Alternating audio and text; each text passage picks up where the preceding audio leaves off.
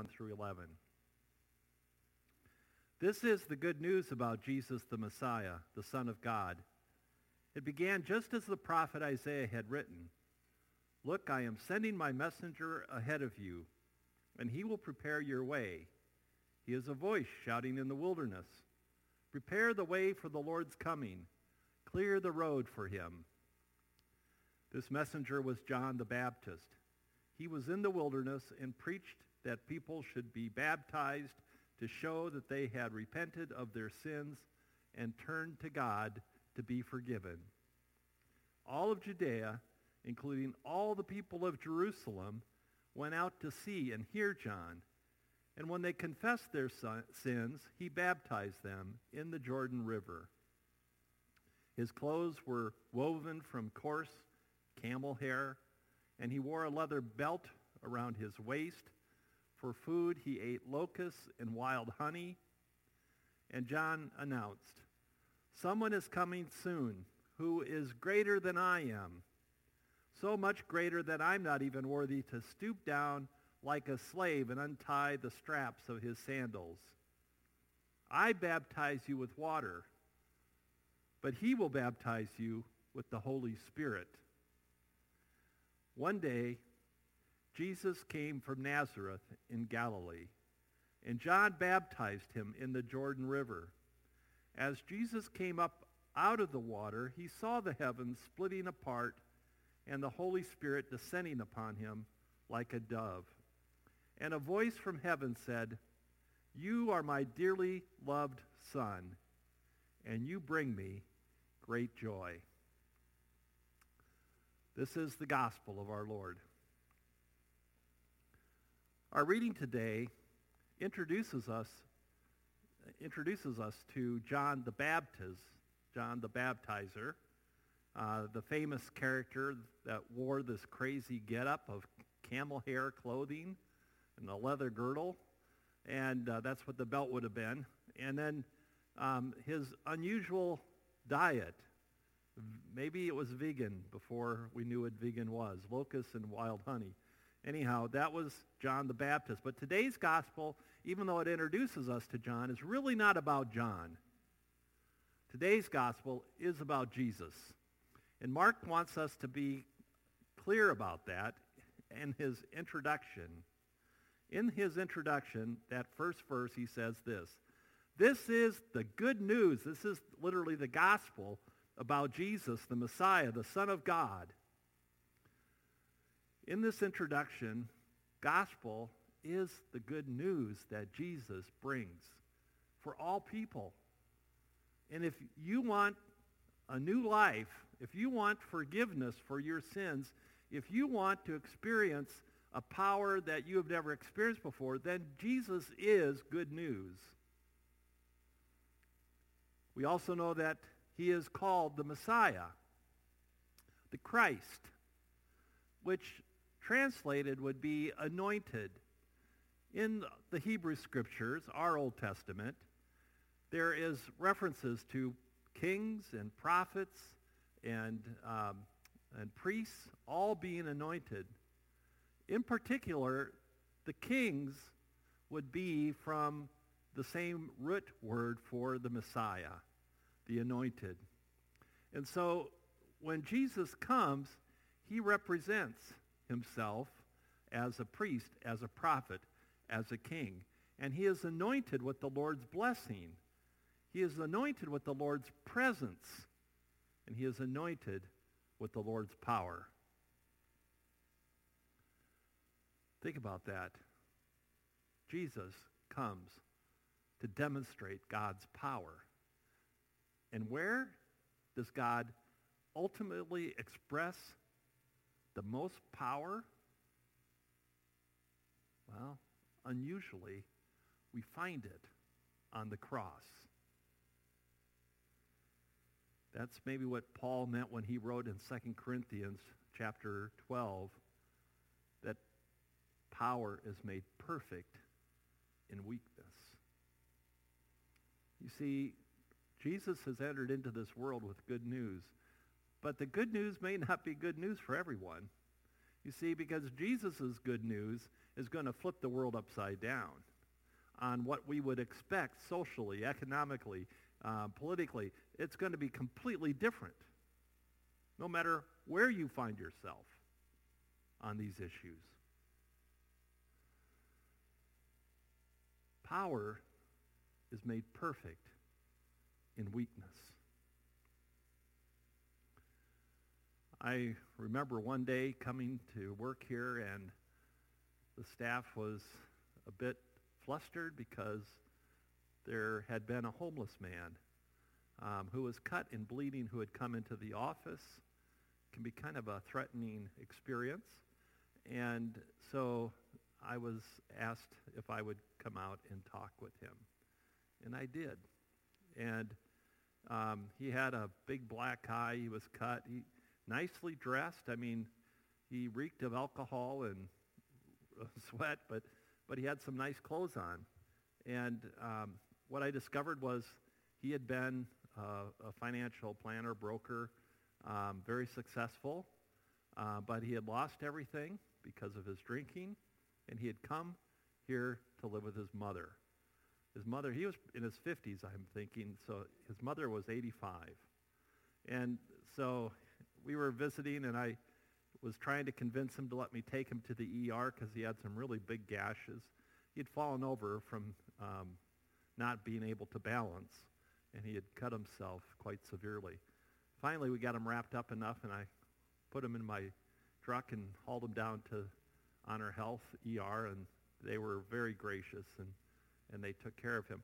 But what I discovered in my encounter with this man was that he had come to live with his mother, and his mother had finally kicked him out of the house.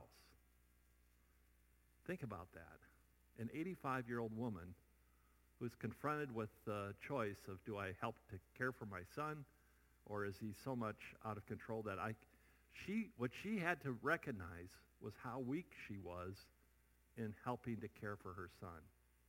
And she couldn't take care of him any longer. And so she told him that, she, that he had to leave. He had to get out of the house. So he was living in the ravines around here. Power is made perfect in weakness. We find it in, in, in unusual ways. We don't find it in our, in our possession of, of greatness. We find it in our servanthood, in our ability not to show people what we can do, but to show people what we can't do. Our vulnerability, like that 85-year-old mother. What is weakness that Paul speaks about? Well, we know from the early church that the weaknesses that they encountered were insults, hardships, persecutions, troubles, and these weaknesses were exposed by their politics, by their economics, and by all their structures institutionally. The same way that we realize our weaknesses today, by our politics, by a, by a virus, by hunger, by unemployment. So how do we deal with these weaknesses? Mark tells us that John the Baptist was a messenger. And not just any messenger, but the messenger that had been expected. The second appearance of Elijah. The preparer. So what was he a messenger for? What was he preparing the way for? He was preparing the way for the Messiah, for Jesus. Let's go to Isaiah chapter 40. If you want to dig out your Bibles and find Isaiah chapter 40. Powerful verse, or powerful chapter. The whole chapter is amazing. But let's just focus on Isaiah 40, verse 3. Because this is where Mark gets this reference to John the Baptist. In Isaiah 40, verse 3, it says, Listen, it's the voice of someone shouting, Clear the way through the wilderness for the Lord. Make a straight highway through the wasteland for our God. Now, maybe what is conjured up in your mind, your, the images that come to mind, might be like a bulldozer or some heavy moving equipment. I mean, think about that. Clear the way through the wilderness, knocking down all these trees, um, making a straight highway, you know, through the through the wasteland. Got to bulldoze and plow all that stuff out of the way. Is that how this messenger comes to prepare the way? Let's take a closer look. The messenger, John the Baptist, is the voice of one shouting in the wilderness, prepare the way. And there is a preparation, but it's not with bulldozers. With John, it's about a process. And the process is a baptism of repentance. That is how John comes to prepare the way. By inviting, exhorting, calling people, all people, to come and to confess their sins, to repent, to turn away from their old life and turn into a new life with God. And then to ritually cleanse oneself. Not, this was not a repeated baptism. This was a once and for all baptism. To cleanse oneself ritually by being washed in the waters of baptism. Preparing the way. A process. Repent. Turn around. Turn to God and be baptized. Now, many of the rabbis during this time considered this preparer to be a dangerous person. they wrote about how, and they taught about how this man was dangerous, this messenger. When you consider the effects on Judea and, and John's popularity, it's not a surprise ending then that he was beheaded. But nonetheless, he came to prepare the way for the Messiah. And we continue to prepare the way today. We continue with this process of having a time of, of confession, of repentance, of turning back to God, of being absolved, forgiven. And as we are cleansed in the waters of baptism, we are reminded of this promise that Christ has given us. The process. Um, I don't know if you've been watching much football. It's been an unusual and odd season for football. Yesterday I was reading about quarantine quarterbacks in the NFL, something you'd never would have thought of before this year. But one of my favorite pastimes is to watch my favorite college team, and I know it's strange and odd um, that I still go back to my home state, Iowa, but that's the, the college football team that I still root for. And I, I enjoy watching those games, not just because of the game, but also my brothers are watching, and we text back and forth about the game. And um, let's just say that there's been some impatience with the quarterback for the Hawkeyes this year.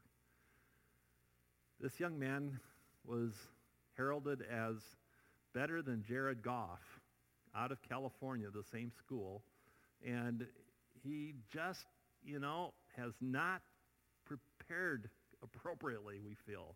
And my, my one brother, I mean, since like the first game, he's been calling, bench the guy, get one of the other quarterbacks in there.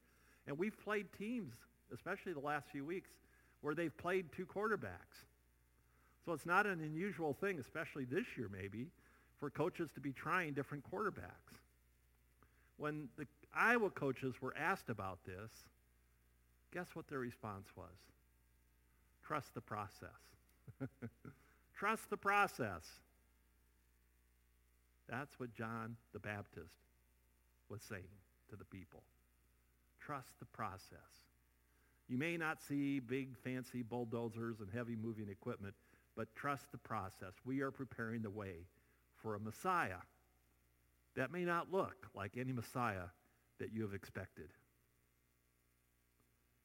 As the process, this baptism of repentance takes hold, the focus is on the coming Messiah. This is about Jesus. Let's go back to Isaiah chapter 40. This is really, truly about Jesus because then the prophet Isaiah talks about the one whom the preparer has prepared the way for. Let's go to 40 verses 9, 10, and 11. Isaiah proclaims, O Zion, messenger of good news, shout from the mountaintops. Shout it louder, O Jerusalem.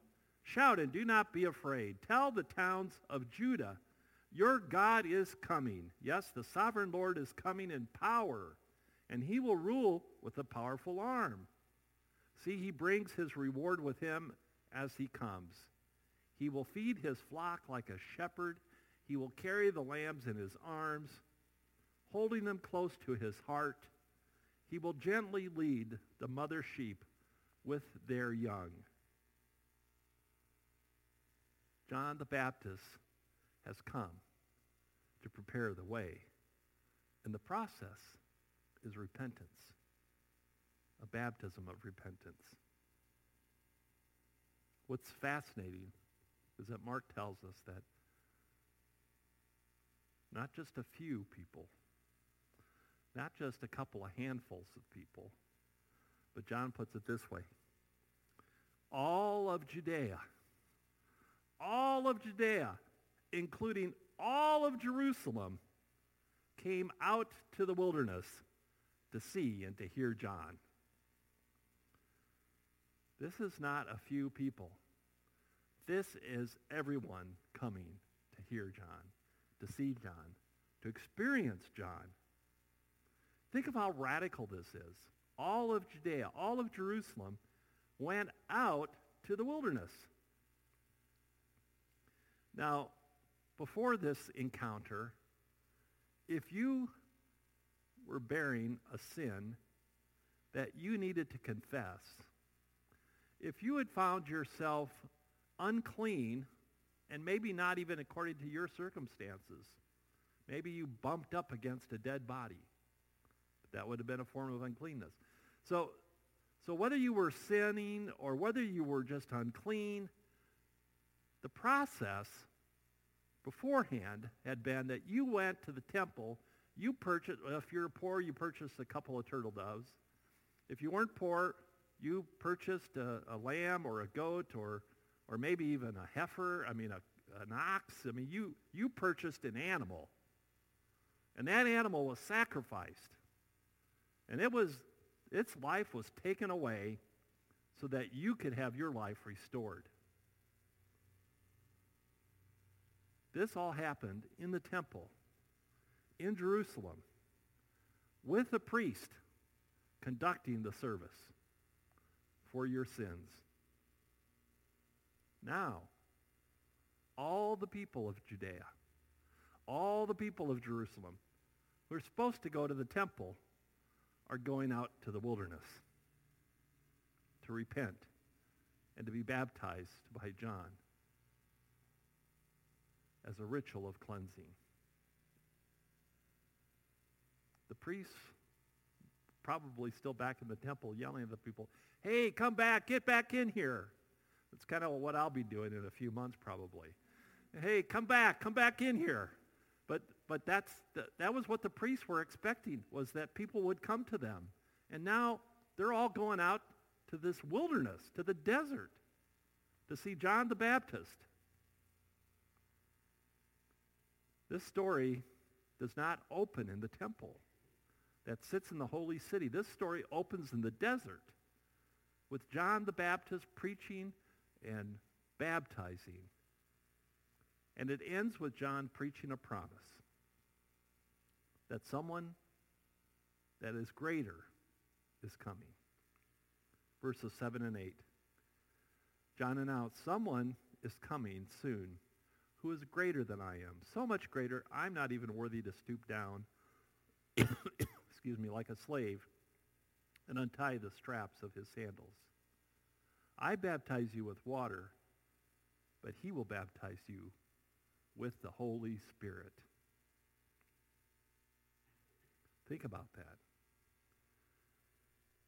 Turning from sin and turning toward God means that we will help to prepare the way, as John has called us.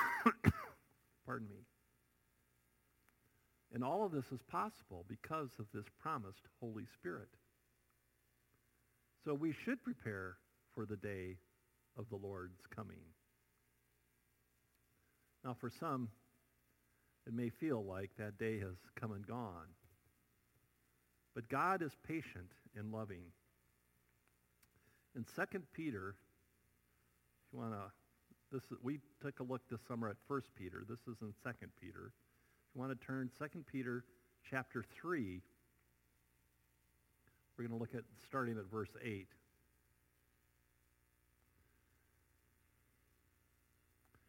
And then we're going to read through uh, 15.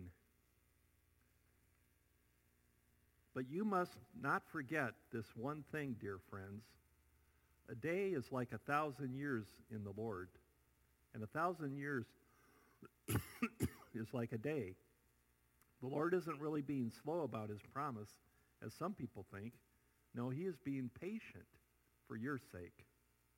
He does not want anyone to be destroyed, but he wants everyone to repent. But the day of the Lord will come as unexpectedly as a thief. Then the heavens will pass away with a terrible noise, and the very elements themselves will disappear in fire, and the earth and everything on it will be found to deserve judgment. Since everything around us is going to be destroyed like this, what holy and godly lives you should live, looking forward to the day of God and hurrying it along. On that day he will set the heavens on fire, and the elements will melt away in the flames. But we are looking forward to the new heavens and the new earth he has promised, a world filled with God's righteousness. And so, dear friends, while you are waiting for these things to happen, make every effort to be found living peaceful lives that are pure and blameless in his sight. And remember, our Lord's patience gives people time to be saved. It begins by reminding us that a day is like a thousand years to God, and a thousand years is like a day. God's understanding of time and our understanding of time don't connect because God is so much greater than we are. But we also are reminded that because God is loving, he is patient. And he wants to give this world every opportunity to change, to turn back to God. In verses 8 and 9 today, um, of that reading in particular, and then the last verses, 14 and 15, are those reminders of God's love, of God's patience, and of God's power that we just can't comprehend everything. And that is the promise from God for you. And so we are invited to join with John the Baptist and to prepare the way. Now, I told you earlier that this gospel is all about Jesus. So let's begin with his baptism and take a look at what Jesus is about here in this gospel reading for today. Jesus' baptism is different from all other baptisms. But let's begin at the beginning here of verse 9 of our reading. One day, Jesus from Nazareth in, in Galilee was baptized by John in the Jordan. Very simple. One day, Jesus came down from Nazareth in Galilee to the Jordan River to John and had John baptize him. It's simple. Mark is unusual. Matthew uh, puts a different twist on it. Luke puts a different twist on it. Mark is just very simple. Jesus came down, boom, was baptized. One of the things that I find fascinating that I thought about as I was studying for this sermon this week was how Jesus identifies with sinners. Jesus identifies with sinners who have come out to the wilderness to see and to hear John, to repent, to turn from their sins, to turn back to God, and to be baptized. Jesus identifies with the sinners. Isn't that something that the first thing that the Messiah does when he begins his ministry on earth is that he comes to identify with you and me, with sinners. He didn't come here to make a name for himself. He didn't come here to be this grand celebrity. He came here to identify with you, to identify with me, and to be God with us, Emmanuel. The second thing we learned from this baptism is that as Jesus came up out of the water, he saw the heavens torn apart. In some translation, it talks about them splitting or tearing apart. Um, literally, the heavens were torn apart. When I think about that, I was reminded of how different my mother was. Um, she, everything in our home was immaculate. I mean, she was an amazing um, homemaker. And um, I remember at Christmas time, the meticulous way she would wrap the gifts, you know, folding the creases neatly, making sure all of the folds were exactly proportionate to one another. And then they would be taped, very little tape, because you wanted to conserve and use as little tape as possible. So the better your folds, the better um, use of tape and paper. And then I remember when we would open gifts on Christmas, and uh, my brothers and I, we would just tear everything, rip it all open. And uh, my mother, she would carefully undo the tape and then open it up, open the creases, unfold it, and then she'd take the box out and open the box and see the gift. And then she would fold the paper back up on the creases so that she could pack it away and use it again the next Christmas. Think about that image compared to my brothers and me tearing everything open. You see, the difference is my brothers and I, we could not reuse the gift paper that we had for our Christmas gifts. Once it's torn apart, torn asunder, there is nothing left. That's why in the marriage ceremony, um, we talk about not wanting this marriage to be torn asunder. Um, and so th- when we talk about things being torn, what we're talking about is things that can't be put back together. And I think that that's really an important image from this baptism, is that when Jesus came up out of the waters, it says that the heavens were torn apart, never to be put back together again. That means that they won't be reattached. They won't be resewn. That what is happening is cataclysmic. And it is new. It won't return to the old normal. But it's not a new normal either. It is new. It is new, but it is not normal. The heavens are being torn apart. That tells us that this Messiah is different than every other expectation of power that we have ever imagined. The third thing, the Spirit descends upon Jesus. Actually, literally descends into Jesus like a dove. So now Jesus possesses the Spirit. Or a better translation would actually be that Jesus is now possessed by the Spirit. I remember friends of mine who used to talk about preachers when they would really get going. They'd say, oh, yeah, now they're in the zone. Now they're, now they're being possessed. Well, Jesus was actually possessed by the Spirit because the Spirit went into Jesus. The Spirit is not Jesus, but the Spirit is God's Spirit who goes into Jesus. The image that we see this translation used most often in the scriptures is when someone is demon possessed. Except Jesus isn't demon possessed here. He's being possessed by God's Spirit, not by a demon.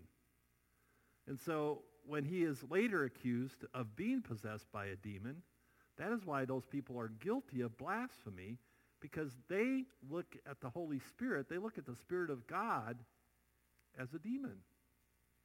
That is not who God is. God is the Holy Spirit. And that Holy Spirit comes into Jesus in his baptism. The image of the dove that is referenced here reminds me of Genesis 1, 2, when it says, And the Spirit of God was hovering over the surface of the waters after the waters had been created. The Spirit hovered like a dove over the waters. And now the Spirit resides within Jesus, hovering within him. The fourth and final piece of this very brief baptism says this. And a voice from heaven said, You are my dearly beloved Son, and you bring me great joy. Jesus is God's anointed Son. Remember we talked about that in the beginning? Messiah means anointed. Jesus is God's anointed Son. And there's a reference to Psalm 2 here, verse 7. It says that the king proclaims the Lord's decree. The Lord said to me, You are my son. Today I have become your father. That is the Lord God recognizing, acknowledging that there is a particular king, a Messiah, who is his son. And that is the reference that we have for the conclusion of Jesus' baptism. What we know here then is that God pours out his spirit upon his servant, Jesus. And his servant, Jesus, has come to bring justice to the nations, to bring salvation to those who are perishing, and to bring new life for those who are dying. Jesus is greater than John the Baptist. Jesus is greater than all. But it would be hard to figure that out from the world's standards. Because when Jesus appears, he doesn't identify with the rich and the powerful, but he identifies with the sinners. When he comes, he doesn't come as a military hero ready to conquer the world but he, he comes as a servant who wants to serve through acts of love. And when he reigns as king, he reigns by dying on the cross. The crucifixion was the weakest expression of political and social power that you could ever find. And yet that is the format that this Messiah, Jesus, our God, chooses to display his power. This Jesus doesn't look like a king of the world, and yet he is introduced to us as the Messiah, the Son of God. So knowing this about Jesus, are you ready to prepare the way for this kind of a king? And if it's so, then our preparation will take a different tact. It will begin with repentance, and it will turn to trust, and it will encounter weakness after weakness, persecution, insult, troubles. But we will not lose hope. We will keep faith because God is with us, Emmanuel. And his name is Jesus. Amen.